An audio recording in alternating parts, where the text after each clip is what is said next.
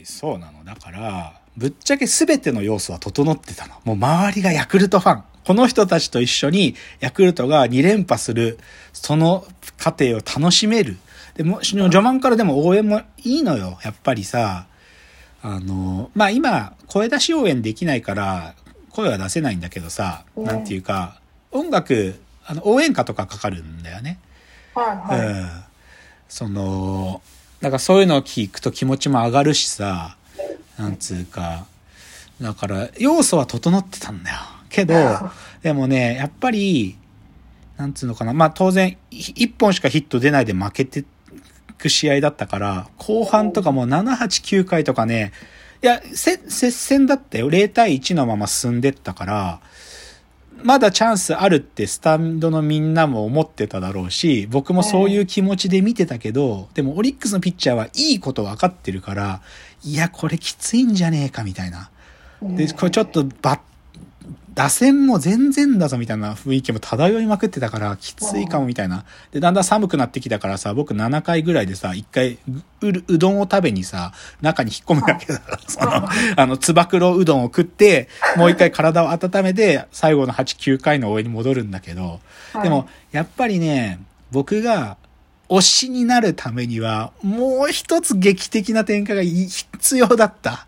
うん。うん。正直、なんだろうな、2戦目の同点ホームラン、9回裏の同点ホームランとか見てたら僕もなってたよ。だから、行くとしたら2戦目だったんじゃないかと。なんか、神宮球場で。2戦目見に行ってたらなってたね。でも、どうしてもなんか優勝が決まりそうな方がいいかもと思って6戦にしたところが、まあでも、最後の一撃が。でも本当に、ママチャリ圏内だから、マジでね、推し活したい。なんか、すごくその、ややっぱりね、やあこの人たち多分もっと前、なんか結構頻繁に見に来てるんだろうなって人たちだらけだった。やっぱ日本シリーズ行くと。うん、ずっと今年応援してきて、最後だから、ヤクルト優勝するとこ見たいっつってみんな来てるからさ、本当に好きな人たちなんだろうなっていう感じで。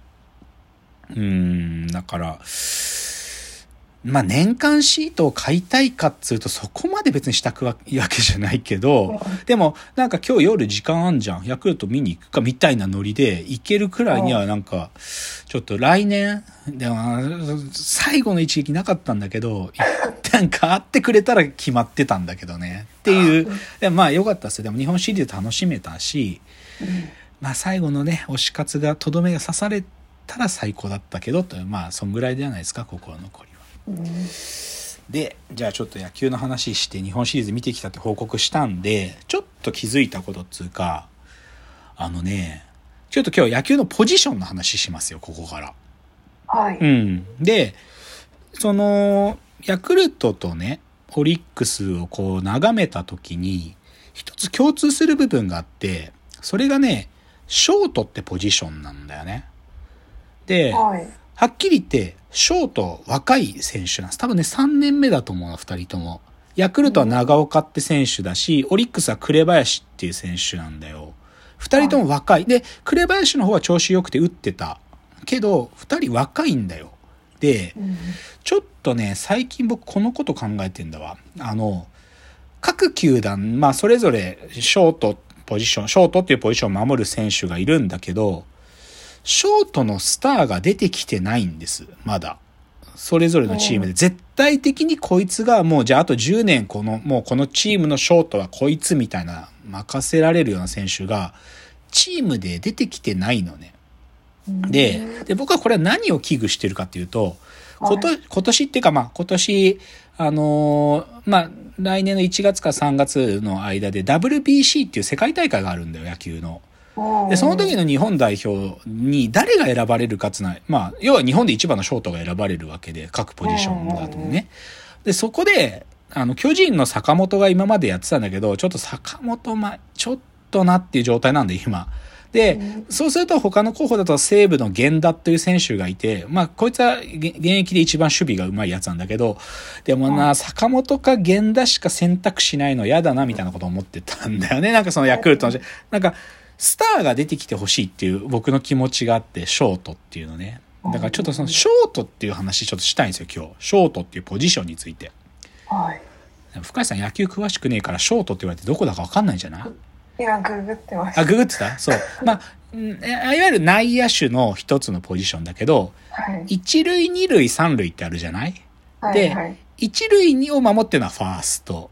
でう、ん一塁と二塁の間を守ってるのはセカンド。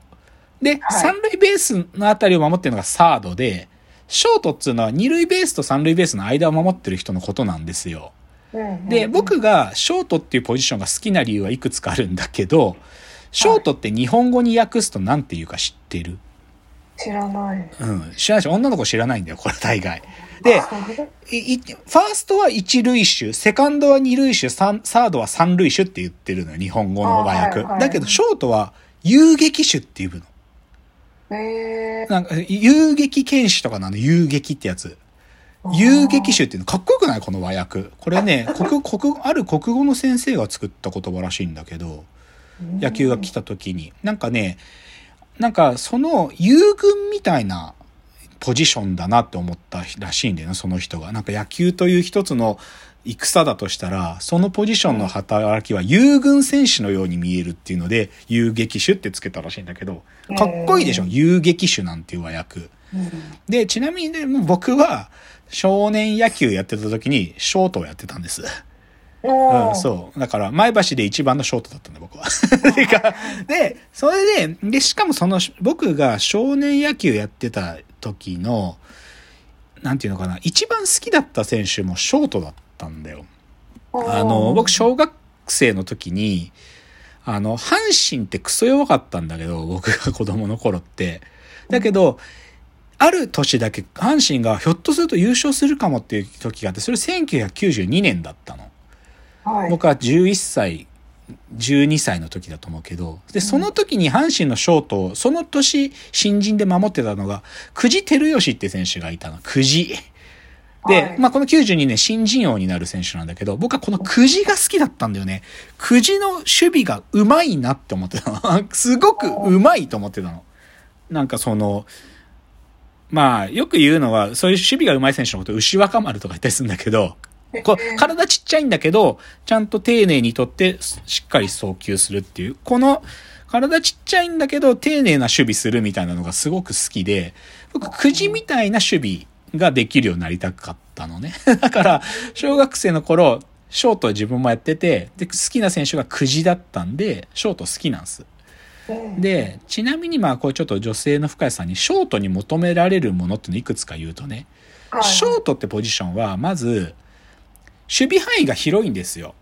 あのね、内野と外野をつなぐような位置にいるので、結構広いところまで守りに行かなきゃいけないし、外野に飛んだボールを中継プレーつって受け取んなきゃいけないんで、ボールを。だからそういうふうに、もう、かなりカバーしなきゃいけない範囲いけない範囲がでっかいのね。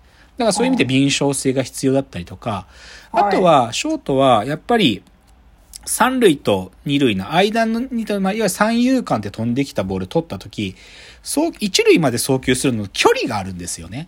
投げる距離が。うんだから、それなりに肩も強くないといけないんですよ。か長い距離投げられなきゃいけない。内野手なのに。で、あとは、やっぱり、あの、キャッチャーとピッチャーをつなぐ、こう、センターラインにいるので、キャッチャー、ピッチャー間で出てくるサインで、じゃあ、牽制しろとか、内野全身で守れとか、そういうサインプレーが、いろんなところと行われるんですよ、ショートっていうのは。つまり、バカじゃできないの、ショートって。頭良くないとできないんだよ。うんそういう意味で、ショートっていうのは、求められることが守備の時にかなり多いのね。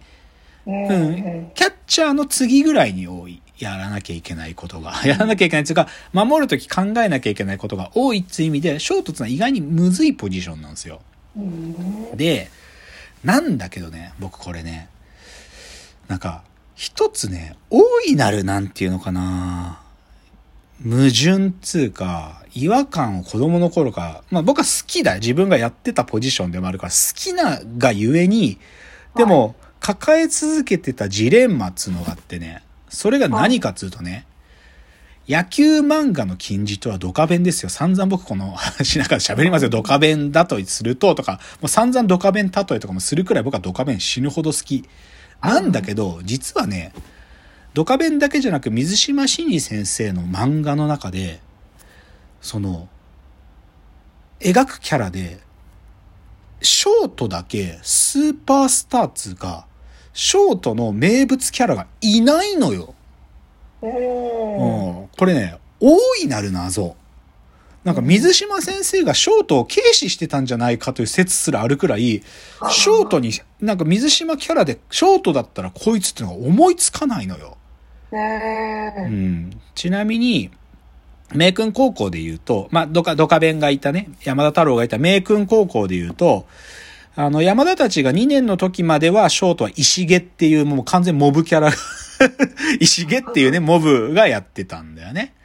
うん。で、2年になると、あれ ?2 年になると、あいつの名前なんだったかな？高岡じゃなくって、まあ、でも2年になってもモブの1年生がやるんだよ。うん。うん。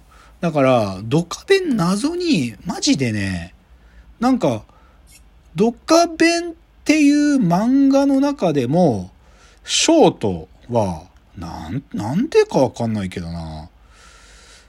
あ、ごめん、高城だ、高城。2年、山田たちが3年の時のショートは高城。で、こいつはモブなんだよ、モブ。うん。だから、名君でも、いつまで経っても、なんつうか、スタープレイヤーが出てこないというか、で、モブ。で、すっげえピッチャーが対戦の時は必ずそいつら三振要員になるわけだけど、それくらい水島漫画にいない。で、ちょっとこの水島漫画にショートがいないっていうので、ちょっとデータもあるんで、ちょっとそれちょっと次のチャプターで紹介しますよ。はいじゃあちょっと次です。